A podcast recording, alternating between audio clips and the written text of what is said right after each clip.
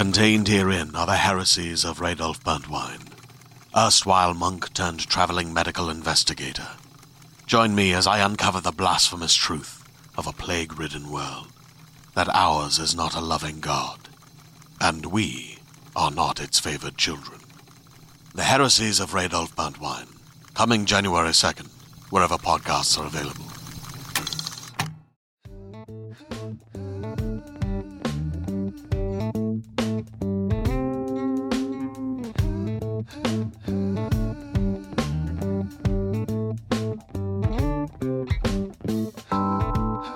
My God, guys. Oh my God. How long has it been? Like, truly, I think it's been at least two or three months.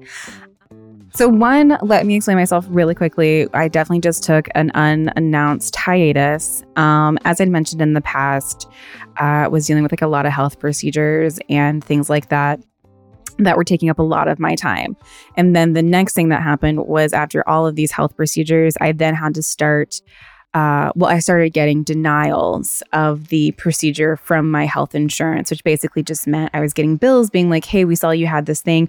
We actually aren't okay with that. We're not paying for it, which is really fucking weird because uh, the offices, the doctors and offices before a procedure is done have to have it approved by insurance, right? Or they like let you know, like, hey, this wasn't approved. So even when I reached out to the fucking doctors being like, what the fuck is going on? They were like, what the fuck is going on?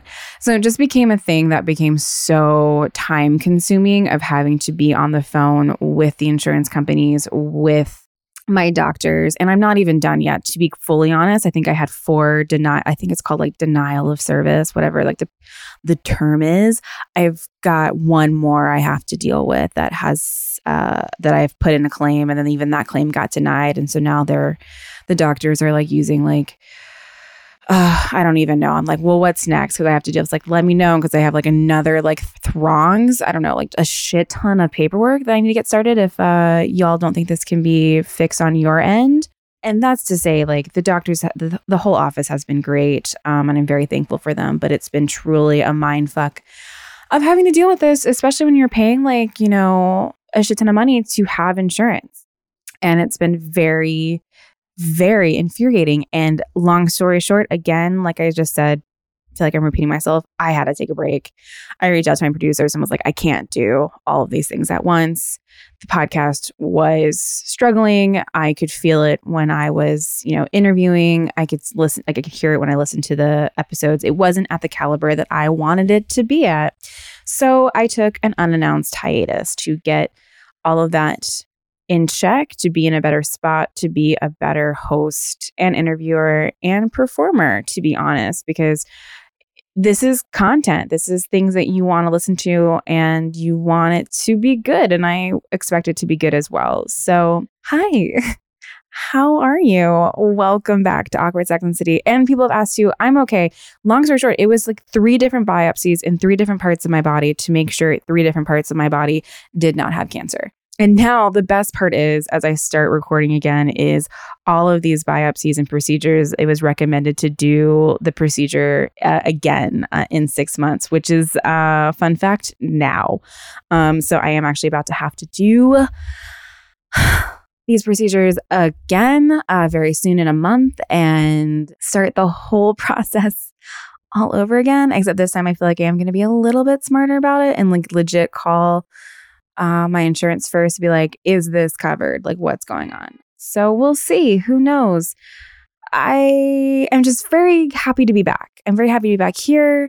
I didn't want you to think that the podcast was just done. It wasn't. I was just taking a moment. And again, highly recommend to anyone you need a moment, take a moment. And guess what? You don't owe anyone an explanation, even though I just gave you one, but I didn't give you one at that time. You know, it was just like, this is the right move. Um, but I'm very excited. We are back. I wanted to make sure I had episodes banked, y'all. So when I do start doing this procedures and maybe have to deal with more insurance shit down the road, we've got stuff lined up. Um, so yay, so excited for that. So excited for this episode. I do have a guest. She's been on the podcast before, Pamela Anderson, fucking hilarious comedian. Was so, so happy to have her back.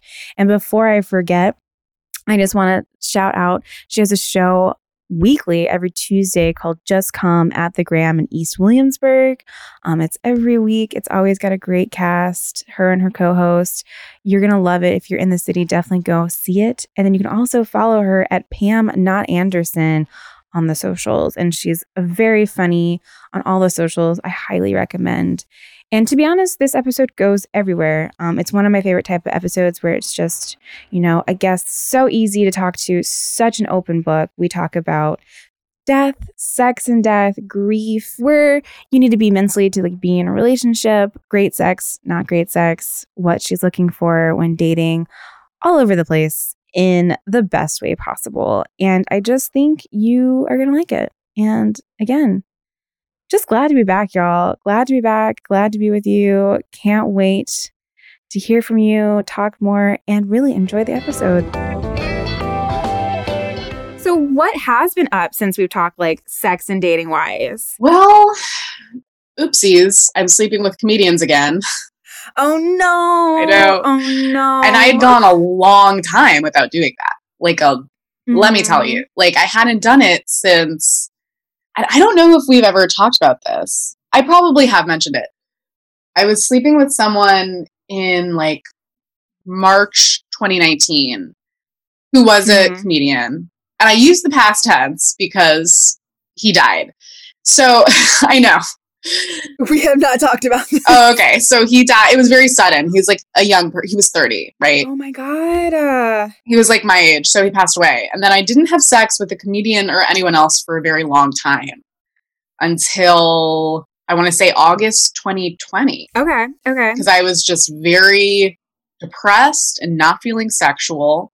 And then when I got back to the city, I got back to the city maybe like last June. I, I only grew up an hour away. So I was with my hmm dad hanging out in the suburbs because I don't get to see him enough as it is, and he's you know a widower, etc. And I had a friend with benefits when I was back in Connecticut who I've known for years. Like I had been sleeping with this person since like 2013. Then when I got back to the city, I was like feeling good. I was feeling rejuvenated from just like having been forced to take care of myself instead of do comedy all the time. And I was like, all right, let's dive back into the comedian uh, little cesspool. And uh, yeah, I've been like sleeping with comedians again since not a huge amount, only like maybe two or three. Yeah, since July. I think it's been three. Yeah, one of them my mind has already decided to block out, so I keep forgetting. But so that's what's been happening. And I've also jumped on Tinder exclusively to date women Okay. because I am bisexual, and I find that like I have to make more of an effort to find women to date. You know, men are just kind of around there. They're always around. They're always barking at me. So I was like, all right, I'm- I'll get on Tinder to meet women, and that's what I've been up to. I've been in more of a hoe phase than anything else. I think. Well, I love that. I think everyone should do a hoe phase more than once. Has it gotten better with male comedians since the pandemic? Like, did they also, you know, quote unquote, do the work? Did did they work on themselves? Well, Yeah. yeah, you know what? I think some of them they've been working on their acts and they've been working on themselves. Um, I think at this point, I've been doing comedy since I was 23, and I think I've just like I'm better at dating in general, even like in the sense of keeping it casual. But I, I also just have better taste. Like I'm so much more discerning, and I'm so much better at figuring out like, okay, this person is both not a scumbag and will not annoy me, which is the more Mm. Really the more important thing. Oh, yeah. Yeah. Yeah. yeah. I, I'm like, I don't want to be annoyed by someone that I'm not even properly dating. Mhm. You want it to be a good time. Yeah. I need it to be fun, even if it's like, yeah. So have they gotten better? I've gotten better. I've gotten better at dealing with people and like understanding myself and my own emotions and my own body and all of that. So the se- the sex is definitely better. I'll tell you that. Okay. That's awesome. Yeah, that's where I am with that. I think. So this is like kind of a morbid question. Please, by all means. Like I'm such an open book. I it, when you said the the um comedian that died, it reminded me of um I did not have sex with this person. This guy was terrible to me, but I was definitely obsessed with him and like wanted uh, us to date. And he like this is like truly embarrassing. He like taught me how to like, you know, French kiss because I was definitely like bad at it. And he was just like a shitty person in general, just a terrible person, would like sort of cheat on me when I'm like in the other room. Mm. Okay, that's a lot of backstory because I want everyone to hate him. Um, he died. Oh wow. He died in his 20s, and I found out because I was like, oh my God, what's going on with this dude? You know? And Facebooked him, and he had died. And everyone said it was like vague. It was like a heart thing. And I was like, oh, so a drug overdose. Right. Like he was in drug, like into drugs, I think like cocaine, um, which, you know, too much could have, you know, some pretty bad issues. And again, that's all speculation. And I like didn't care. I was just like, yeah, you died. You were really shitty and you died. And like, I like, I will think about him every once in a while being like, is that really fucked up that that was my reaction? Like, I didn't feel like any remorse. And then my question is for you, how did you feel when your person died? Well, I bet you anything that you were not the only person who felt that way about him. Mm-hmm. But also, like, you know, that that also had to do with like your relationship with him. So you were just like, oh, okay. What a weird blip on the radar. For me, so like when he passed away, which again was like a sudden thing, they and it was like an accident. It wasn't we know that it was not a suicide. So his family like came out Mhm. publicly and said that. And so I had seen him like that Sunday. We'd like hooked up again, and then I went home because he lived in Bushwick and I live in Manhattan. Went home and I we were like, oh yeah, well, let's do this again like next weekend. So I expected to hear from him by like probably like Thursday if I was going to see him that weekend, right? I'd get like a text or something on Facebook, and then I didn't hear from him, and I and I was like, oh, he's busy or like he's already lost interest. Like that's both of which are completely fair, right? So I was like, oh, okay, like, but I'm gonna see him around soon anyway because of our social circles and like the Bushwick comedy scene. And then that it ends up that he'd actually passed away on Thursday. And then on Friday, I found out the next day. That was when everyone found out. And I did find out through Facebook, which is not, it's not an ideal way to find out that news. Like, regardless of how you know that person, there's something really like dystopian about it to me. I'm just like, I, this isn't how. But anyway, so I, I was on Facebook because I was like, you know, I was blo- I had like a blogging gig. Ugh, Jesus, that's so embarrassing to say aloud, but Don't worry, I had a blog. Awkward Sex was a blog first. That's cool. That's cool though. I was writing about like Chrissy Teigen's Instagram comments, Oh, okay, okay. which was like not as fun. So I find out on Facebook, and I'm immediately like, immediately I'm like crying and sort of walking around the room and like pacing and wringing my hands. And I I check my phone and I see that my friend Kendall, my sweet friend Kendall Farrell, had texted me like, "Hey, call call me when you can." He was trying to keep me from like he wanted to be able to tell me.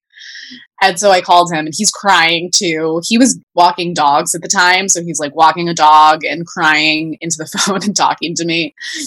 So I was just, I was so shocked. That was the thing. It, I think that everyone was collectively very, just completely shocked because it was so sudden and he was so young. So I was just like really surprised and was like, wow, I don't, luckily I have a therapist because it was just such a weird, such a bizarre experience. So that happened. And then on Sunday, so like literally a week later from the last time I'd seen him, we're at this wake, right? Oh my god. In in Brooklyn.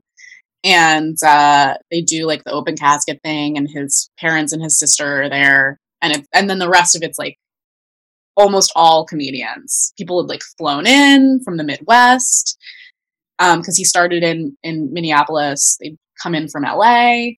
And um really great showing. He was very beloved, you know, Mhm. for good reason. And so I was just grieving and shocked. And also, like, there's something about experiencing grief. It like dredges up, like, for me, it dredges up like, like previous losses. So, like, it just makes me think of like my mom passing away, even though those things aren't connected. Mhm. I was just, and then we went to Old Stanley's, and that was, and we drank and we ate hot dogs and pretzels, and we went to go smoke weed on Kendall's roof because that's how comedians grieve, I guess. Yeah. Fuck. That is rough. That is so rough. And like it it's crazy how like um just because I just like rewatched New Girl there was that episode, hmm and then Sex in the City does it too. There's an episode where like they think the person's ignoring them, but they die. Oh, okay, yeah. and how and how differently like it's actually handled like they make it humorous right of like oh what a you know error comedy of errors and when actually like when you're talking about it it's a really fucking sad thing like someone has died like Mhm. people are affected will never be able to experience this person again in any way shape or form like in the in like a physical sense and then just like seeing these shows again it just happened like back to back because i just started sex and the city too again and i was like damn like this like isn't like I get where they're going with it, but like putting like a real person, like a real name to it, really is a whole different experience of what they were mocking. It's like this is that's kind of fucked up. I always assume that if you see something on a show that is kind of arch or very, very specific, I'm like, this came out of a story someone told in the writer's room. So maybe what you're Hmm. seeing isn't exactly what happened to someone there, but it like it was probably at least inspired by something. So I'm like, I Mhm. bet somebody in like the New Girls Writer Room had that happen to them or a friend or something. mm-hmm. Oh my god. That would be my assumption. But yeah, something it's way funnier on a sitcom. Yeah. Way funnier in a Fox sitcom, uh, where it can be okay for children. Did it affect your sex life like after that? Like, yeah, I didn't have sex for over a year. So like, Dad, I don't think I'd be able to either. yeah, that was in like March 2019 and then I didn't have sex till like I think August 2020. Oh, that that's Yeah. a rough. Because then a year from that was March 2020, which we all know what that was. And for the record, it's not because no one was interested, okay? Yeah. but I just genuinely felt too depressed and too I just I did what I always do when I when I grieve, which is try to completely pretend it didn't happen and then throw myself into whatever things can distract me from my feelings. So that's like comedy, that's I basically self-medicating with like TV and pot and like hanging out late in Bushwick when I should be sleeping in my apartment in Manhattan. Things like that, you know. Um, where I'm like, no, I'm actually everything's fine and I'm having a lot of fun. I'm busy actually. It's like, yeah, you should take care of yourself. and then the pandemic happened. and then the pandemic happened where everyone was depressed and fucked up and like just the the pandemic fucked up like my sex life and like I'm in a relationship like I was like living with the person and I think we went it might have been like two or like two and a half three months where I was like I just don't want to have like I can't I cannot have sex. And not even like sex with with my like partner. It was like I don't want to masturbate. I don't want anything. Nothing it's just like cobwebs down there. Nothing's happening. And i don't think it was until maybe may or june when it just started getting nice outside and like i think shit started to turn around for me. I don't like i don't know. Like it was like it was definitely like dire and that was just you know not with someone that i knew personally dying I realized at some point in my late 20s like, oh, you can actually be too tired and or depressed to masturbate even. Mhm. Like I didn't, let alone me getting ready for sex is like at least an hour and a half like process. I'm like, okay, well, gotta shower, gotta try and shave my legs, which are just like I'm Italian American and my parents are additionally just like very hairy. Like we're hairy people. Just genetically we are. And so then I have to like I have to wash my hair. If I go a day without washing it, it looks like I've been doused in olive oil. And so then I have to like do all of that. I'm like pl- I'm like tweezing like my areolae. I'm like, why am I doing this? This is insane. Um, it takes so much to get ready to actually go see someone, and then I have to get on a train potentially. Mhm. Like, Mhm. mm, I don't know about that. So yeah, you could be depression can require too much effort of you, let alone sex, let alone whatever that might look like for you. So for me, it would be like more of a casual scenario, but yeah. Also, I've been in relationships where like there there's such an ebb and a flow to things. Like your sex drive is so not it's not linear. Oh yeah, and it's definitely something that I wish we were taught because we definitely weren't taught that.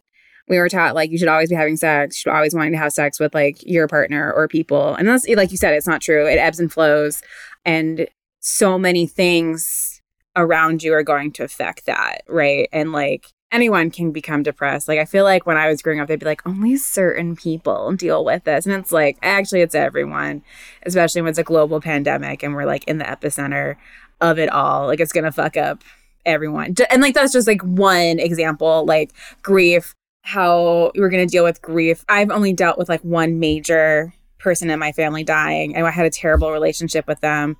And come to find out through therapy, they were like, oh, yeah, like your grief's going to be worse because it was more complicated. And that wrecked my sex life for a good time. That wrecked me without even realizing it for a good like 18 months in therapy too and just not even realizing like what was going on because of this terrible person in my life that had died. You know, it's just like we never talk about that. And I hate that because then you feel so isolated and alone when really you do have this whole world of people that are having very similar and unique situations but could like you know talk about it and you know get to better spot if we had better education around that and like open talks about that. Oh yeah, like people, especially growing up as a young woman, people are like, men always want to fuck, and they're always going to be trying to fuck you. and then if that doesn't happen, you're like, am I maybe like at Shrek levels of unfuckable?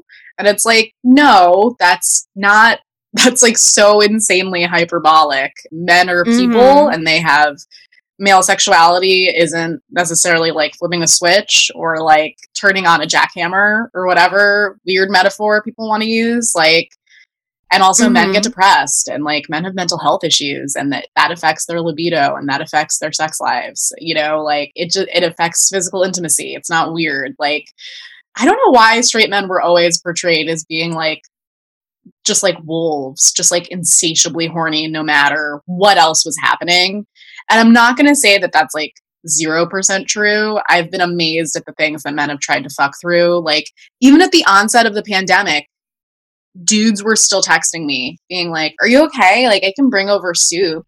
And it's like, get away from me. I can't be around anyone right now. Oh my God. Oh, that's so true. I'm getting back to like normal levels of catcalling, which at first I kind of missed. Um, and now, like yesterday, I was like, in my own like I was like walking to a show, like was in my own like little world, headphones on, having a blast, listening to probably like Cobra Starship, something like super embarrassing, um, early odds pop. And this guy did that thing where you're not looking at him, so he gets completely in your way. And it's so scary because you are totally zoned out, and all of a sudden here's this like massive dude in front of you, and you're like, what the fuck's about to happen? And you actually go into flight or fight for a second uh, and then you're like, oh, this guy's just being annoying. annoying. He's just being annoying right. creep. And I wasn't giving him any attention because I didn't fucking even notice him because I don't have to notice him. I don't remember what made me think of that. Uh, something you said. Oh, like but... post pandemic, male horniness can can be a resilient force. Like I'll say that. Mm. Mm-hmm. Can I say that post pandemic, the cat calling, I literally just have a conversation. Like I'm just like, thank you. How are you doing? Like I just have a conversation with them. Like in my early 20s, I thought catcalling was like maybe the worst thing that could ever happen to me because mm-hmm. in some ways it was because I was very privileged and remain so. But, and now I'm just like, oh, what's up? Like, I think I'm so unafraid of living in the city at this point because things have already happened and they're still happening. Like, the city is so wild. Like, I'm lucky it's never, you know, like escalated too much, but like, I've, you know, someone like has come up to me and grabbed my ass on my block Mm. Turned around, it's like literally a drunk homeless guy. He's like has, you know, a drink in a brown paper bag. I'm like, oh my God, I'm just trying to go to CVS. CVS, my safe place. I love it. Oh, I love CVS. You have no idea. I it's wild. But I used to work at CVS. Did you really? Not here in the city. I could never because people are awful to employees in retail in the city. But I did for um I think from like 16 to 18, I worked at CVS. Yeah. Wow. Crazy shit. Yeah. So I do I get it. I get it. What can you tell me? Are most of the coupons fake? What's going on? I need like a CVS conspiracy theory confirmed. So the biggest thing that happened at my store was I always liked this manager. Um, she was always good to me, but there was always issues with like the tills uh, like the money never added up. And so they would be like shady to all the employees, being like, oh, it's like one of y'all. Turned out it was the manager just stealing money and she got like arrested, like out of the CVS. Oh my god, it's so dramatic. Are you ready to shop? Rakuten's Big Give Week is back. Get 15% back at hundreds of stores, and it's all happening this week, May 6th to May 13th. It's the perfect time to shop for everything on your list for spring and summer, like clothing, outdoor gear, and travel. I know I'm using this week to stock up on some warmer weather essentials at Ray-Ban and Ulta, and I love that Rakuten even helps me save on travel at sites like hotels.com. Rakuten really is the best way to shop, and you can save even more by stacking cash back on top of deals. Plus, during Big Give Week, that cash back is bigger than ever. With Rakuten, membership is free, and when you sign up and shop today, you get an extra 10% cash back boost. That's an extra 10% cash back on top of the 15% cash back. You won't see higher cash back rates than these. Go to Rakuten.com or download the Rakuten app. R A K U T E N. Shoppers get it. Hey there, this is Justin Bartha. I made a funny new podcast, King of the Egg Cream. It has the greatest cast in the history of podcasts with actors like Lewis Black, I'm torn by my feelings for two women. Bobby Cannavale, You can eat it, or if someone hits you, you can put it on your cut. Melanie Lynskey, I wonder what these marvelous things are that look just like boiled chicken feet. Jason Ritter, I can break things and pick locks and kill people. Michael Stuhlbarg, The whole point is to inspire people that they should make themselves better. Ari Graynor, No, don't whet its appetite. What are you, an idiot? me, Justin Bartha, That's not just any egg cream, that's a Lemke's special. and all narrated by the hilarious Richard Kind.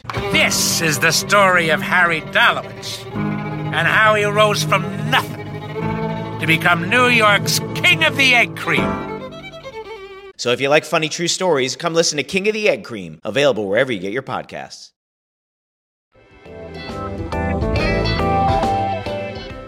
all the coupons are the legit. At least when I work there, like they are Mhm. legit. A lot of things do go on sale after a while. Like if you're like kind of like eye it, baby formula is the number one thing that's going to get stolen, which is so annoying because it's like let people But people feed their Feed their babies. babies. Yeah. yeah, like I they're all retail stores are like make sure people don't steal and I'm like I don't give a shit. Like uh I used to work at Trader Joe's and they would run after people who had shoplifted and I'm like I'm not going to do anything. I'm not going to tell any manager someone's stealing food because they probably need Probably need it. And Yeah. Yeah, so who care like who fucking cares, you billion dollar company. And same with CVS. My understanding was that if you worked at like like a, I guess a drugstore like a CVS or a Walgreens or whatever, that as an employee there, if you saw someone shoplifting, you were just supposed to let them do their thing because you could be I guess the company could be held legally liable if there were like if something happened when you were trying to like apprehend them or something. You are not supposed to do anything once they leave. Oh, okay. Like you like Trader Joe's, like Trader Joe's they run after people. You are not supposed to run after people because you could then become liable uh for if anything got hurt. Inside the stores, I think it's a whole different thing. You're like on their territory, but the moment they walk outside, you're not supposed to do like anything. That's why there's so much security like inside. right. The key is like run. The key is like yeah. get out of the store as quickly as possible. Yeah, just fucking run. At least in New York City, just fucking run. They're not going to do shit. Unless it's Trader Joe's, they are going to run after you for managers, and no one's going to be able to reach you because they're all like out of shape and overweight. Like, no one's going to grab you. I was gonna say, like, listen, since I started strength training, if I've got a pair of sneakers on, yeah, good luck. Yeah, you could do it. That's how you get through. Also, Trader Joe's, just FYI for anyone listening, you can eat the food. Like, you could buy food, eat it, bring back the bags, and be like, oh, I didn't like it, and get a refund. And I don't think people realize that because it like they'll be mad, the employees, but like that is our policy. If you didn't like the food, man, like bring it back. Like that's all Trader Joe's like full like thing is. Like we want to make sure you're happy. So Mhm. sometimes people would come in and be like, I didn't like this baguette. I didn't like this like frozen pizza. And then everyone would be like, oh, they totally ate it. But it's like, also, who cares? Like, if that's how they're gonna make make sure that they're like fed properly, who gives a shit? We literally said that was what we would do. Yeah. Um, I could go on. Sorry, this is nothing about sex. I could go on about like retail's bullshit forever. No, like that is so fascinating to me. One of my exes manages a Trader Joe's in Connecticut, and he, Oh my uh, god. let me be honest, some of the best sex I've ever had. Mm, Sex I've ever had, and he was already working at Trader Joe's at that point. he was oh god my early 20s so this is like when i was still in college he was a bassist in a noise rock band I Already love it. yeah that i believe was called sunshine detox uh, which they thought was funny because it sounded like a rehab probably Uh-huh. is a rehab if you were to google it but hmm he was doing that and he was working at Trader Joe's and he was like a childhood friend that I'd run into around town after we were all grown up and I was like, "Oh my god, Steve got hot." Like the intervening years have been good to Steve. Oh, but you know who gave me the idea to date him or at least sleep with him and I'm sure she lived to regret it was my mom because we ran into him together Oh my god. when he was this is pre Trader Joe's, he was working at a cashier in Walgreens. And he we ran into him and uh, he was taking a smoke break or whatever and we talked and uh, my mom was like, Steve got really cute. And I was like, Yeah, Steve did get really cute. So that was her fault. And also my mom and I had the same taste in men. It was very disgusting. Like, but it makes sense. But she absolutely understood what I was into. I was like, it's so weird that we have the same taste. And she's like, yeah, your dad. That's the taste. That's our taste. And I was like, I was gonna say, would you date your dad like in a different form? oh, a young version of my dad? Yes. Yeah. Actually, one of the guys I'm I'm fucking right now doesn't not look like my dad did at 27. like there's I have to be honest, a lot of similarities. Like oh my god. Yeah, god. but that's- you know what? I, I embrace it. It's like you like what you like, and like it's from a variety of factors, and like you don't have control over that, you know? oh totally. What made sex with Steve, Steve, Mm-hmm. Steve, uh, some of the best sex, if you remember? I wish I could tell you. It was truly inexplicable. So one of his exes actually, who I never met, and I, I wish I'd been able to, but she was a sex worker for a long time. She was a cam girl for like 10 years and she was very, very successful. There were actually like two separate times, and maybe this is because I kept Googling her username, but two separate times in college, I was trying to, you know, find some adult entertainment on the internet. And, you know, you get the cam girl pop ups on the tube sites, and she was twice it popped up and it was her. And I was like, Oh, Brittany. wow. And it's that thing where she's like talking to customers, just like trying to get people to go private and things like that. I was like, oh my God, Brittany. And I would just X out because it was very jarring.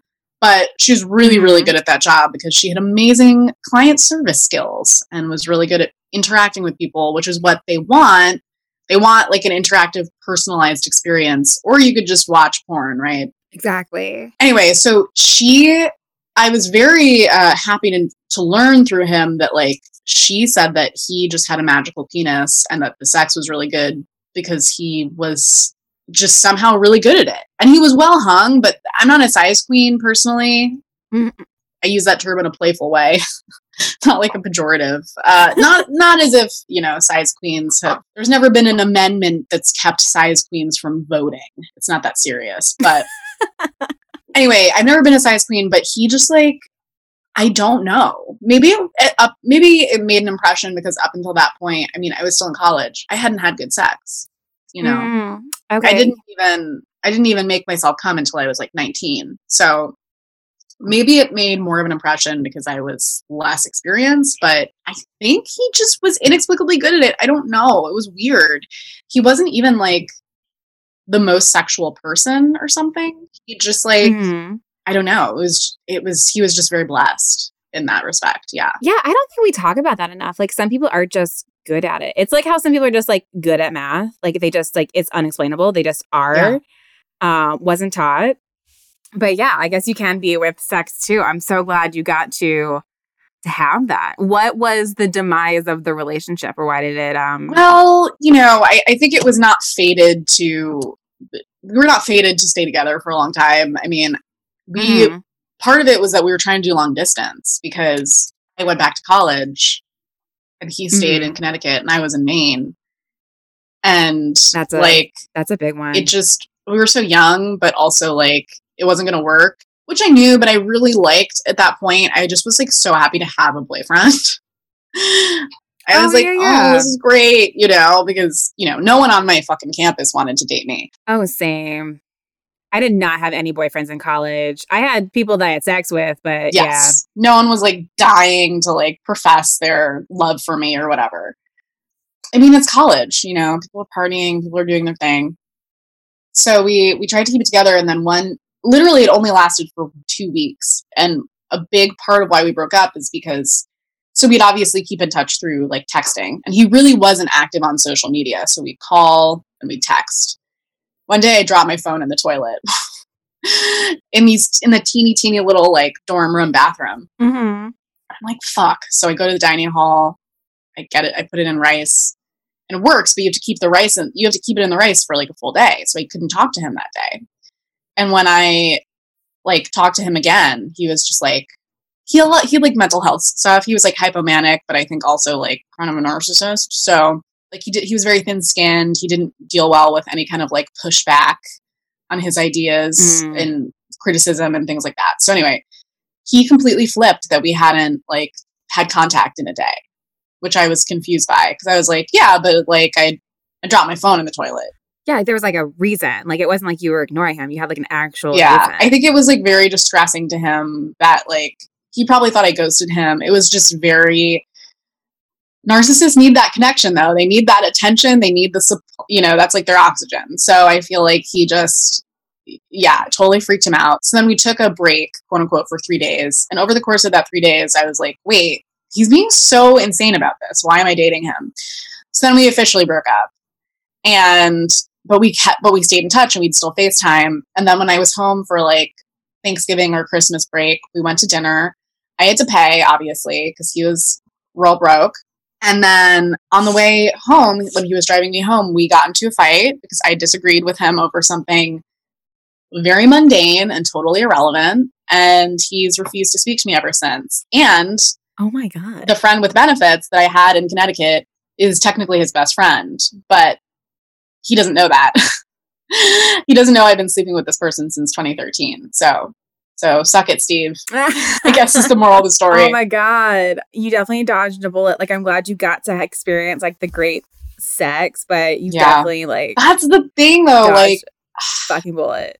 I always want when I'm dating, I'm like, I wish I could just form a composite, the perfect person based on different qualities. So you take the sexual ability of Steve and you take this from someone else and Mhm. that from someone else. But humans are not build a bears, it ends up. If only. And I mean, God knows, you know, when someone's dating me, I'm sure they're not enamored of every single one of my qualities. So, I don't know. I don't know, Pam. You're pretty cool. You're pretty so fucking that's cool. the the ballad, the saga of Steve. So thank you for listening to all of that. You know, he had redeeming qualities, and one of them was his the fucking. Yeah.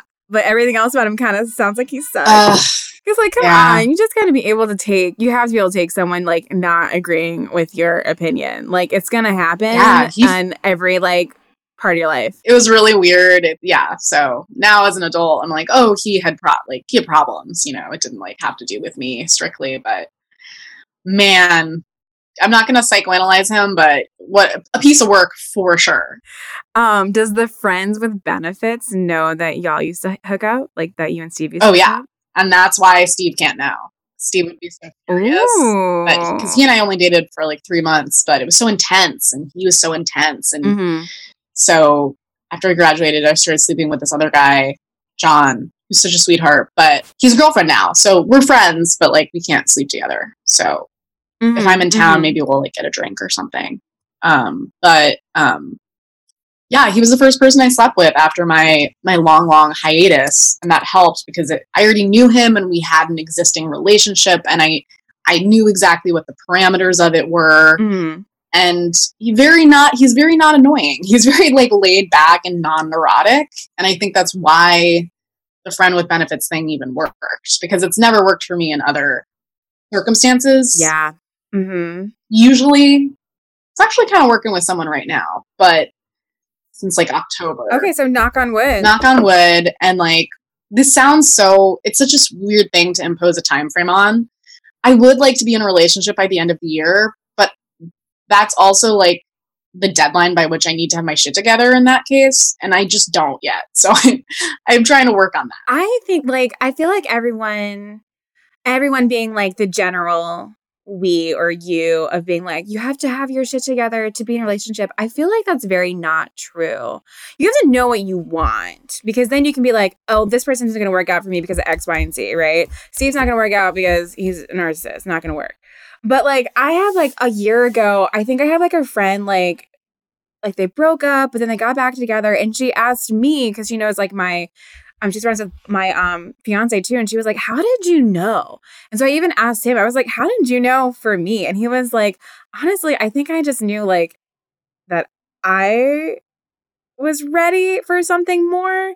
And so I feel like you're already halfway there. It's like you know you're ready for something more, which means a little bit more work beforehand. Like you have to do like it's like when you had an AP class and you had to do summer work. You gotta like write that essay out to be like to be like, oh, X, Y, and Z.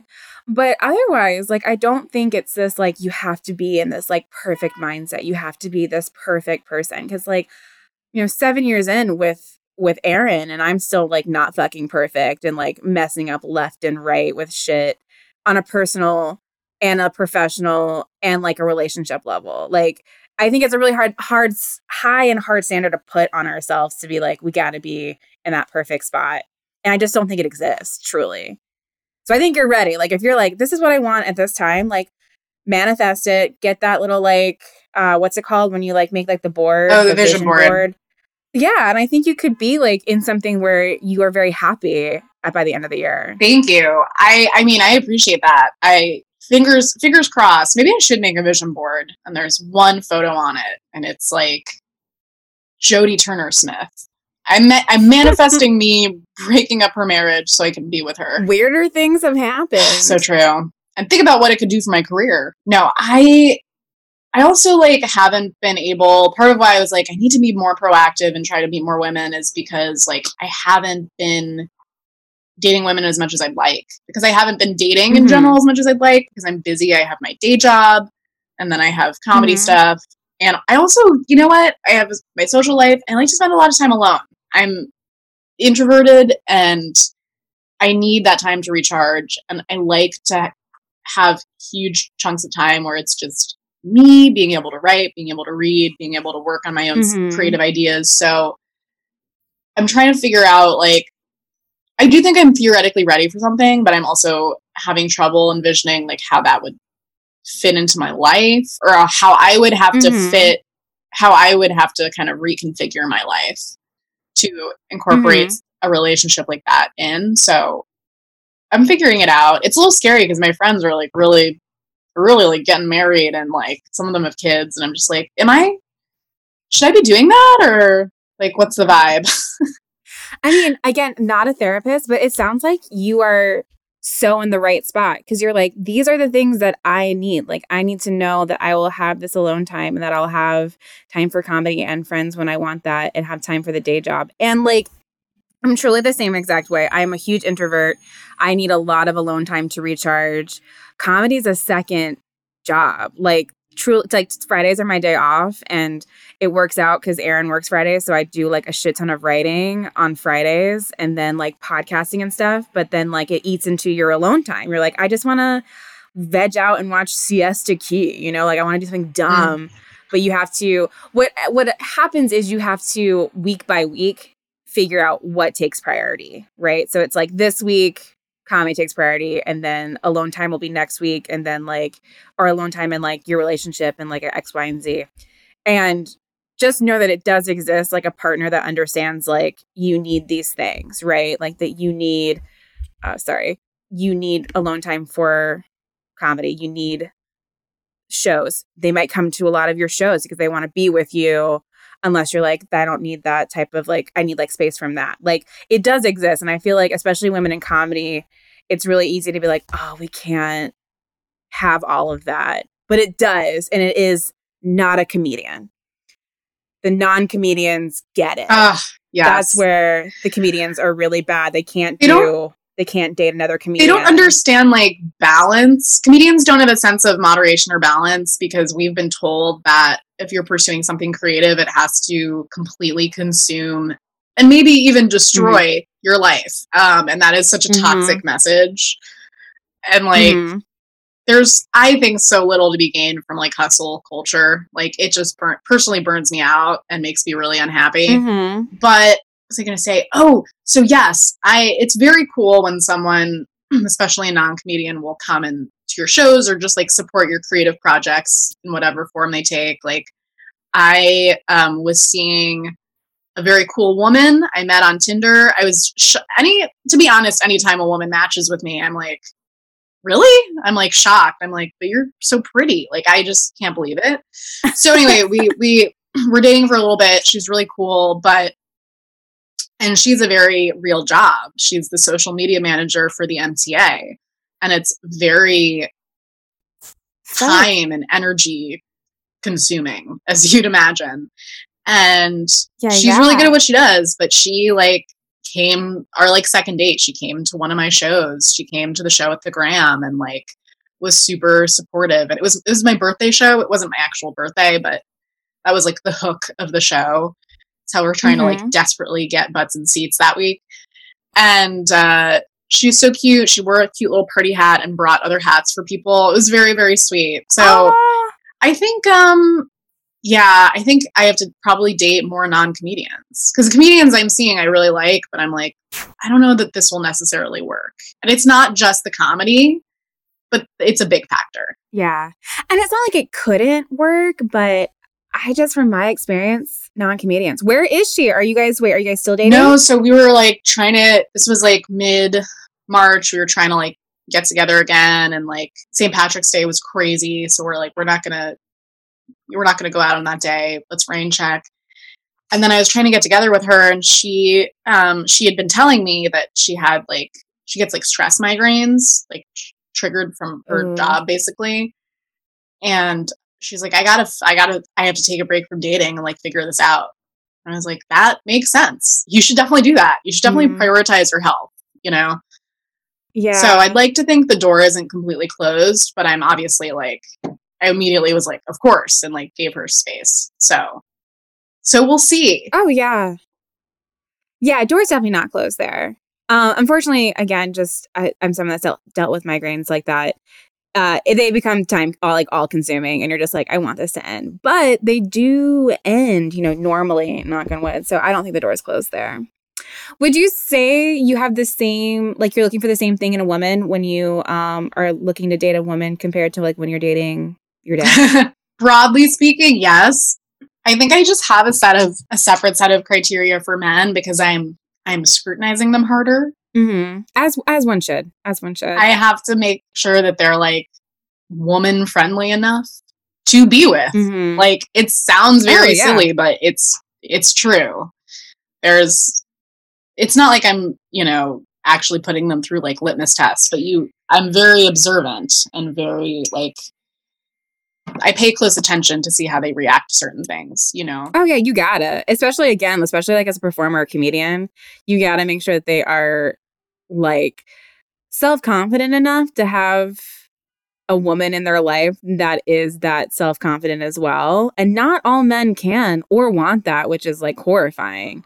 Um, so you like, I don't think that's anything wrong with being like that type of like uh, having that type of scrutiny on a person. Yeah, I just, you know, I have to, it's self preservational. I'm trying to protect my, I'm a Pisces, I'm sensitive, I have a lot of feelings, and I have to like Mhm. take care of myself in that way. Oh yeah, absolutely. But that's all good things. Like I feel like people are like, "Oh, that's bad," but that's great. That means like you're like totally just No. into like taking care of yourself first. That's great. Once I started really like holding people to certain standards and certain criteria, like my dating life got so much better.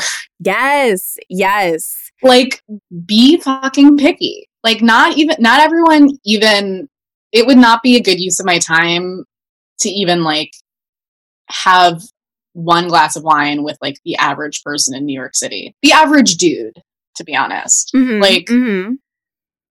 yeah, I was out last week and I met a pilot. This is so random. This is like the last like weird dating dispatch I'll give you. no, I love it. I mean, it's literally the show. I love this. Okay, commercial pilot or Yeah. like small pilot? No, he flies for Delta. Wow.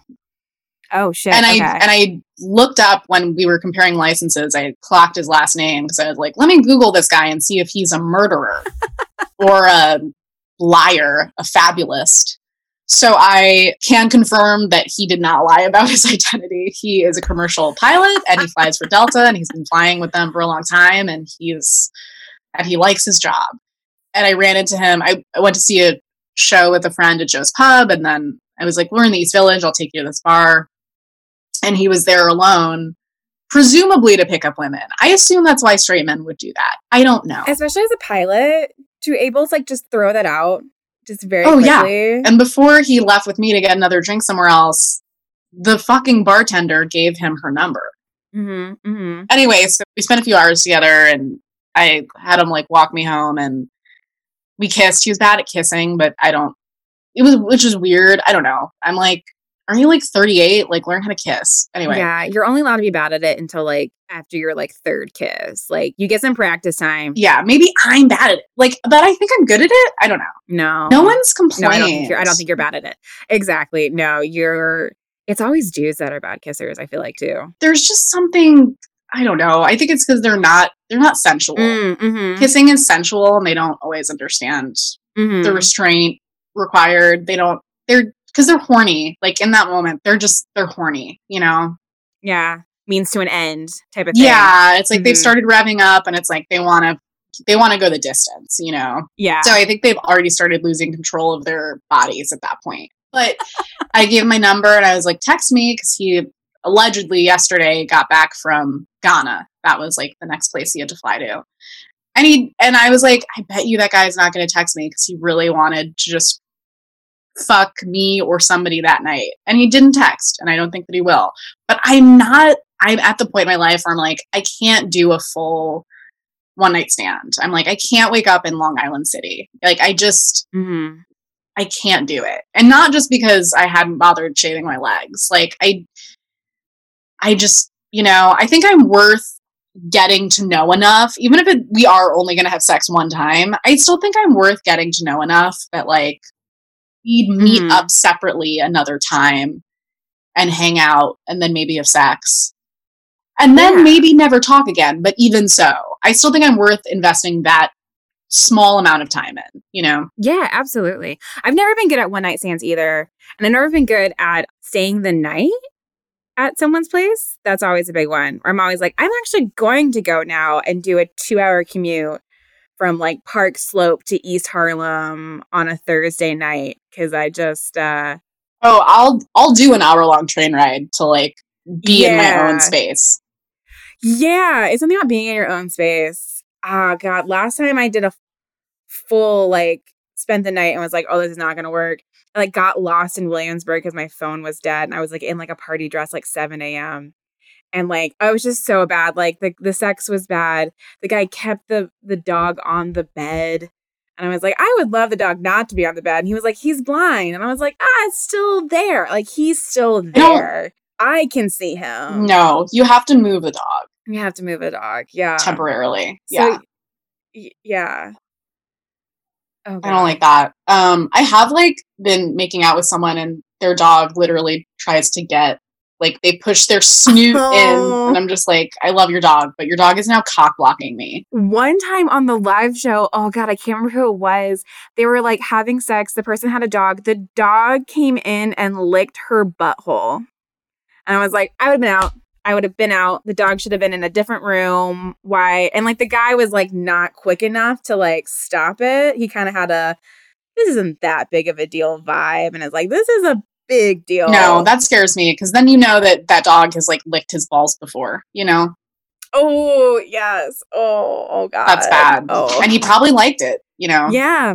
Put some peanut butter down there. We've all heard those stories. uh, no, that's not good. And I love animals, but I don't want them to watch me fuck. And they have. And I think they were fully traumatized by it. like, Oh god. my cat is very elderly, so I keep her away from it. I'm like, this could kill her. Mhm. We don't know. She's like 16. Give her legit stroke. yeah. She doesn't want to see Oh that. She also, like, sometimes when I masturbate and I start making sounds, she starts meowing.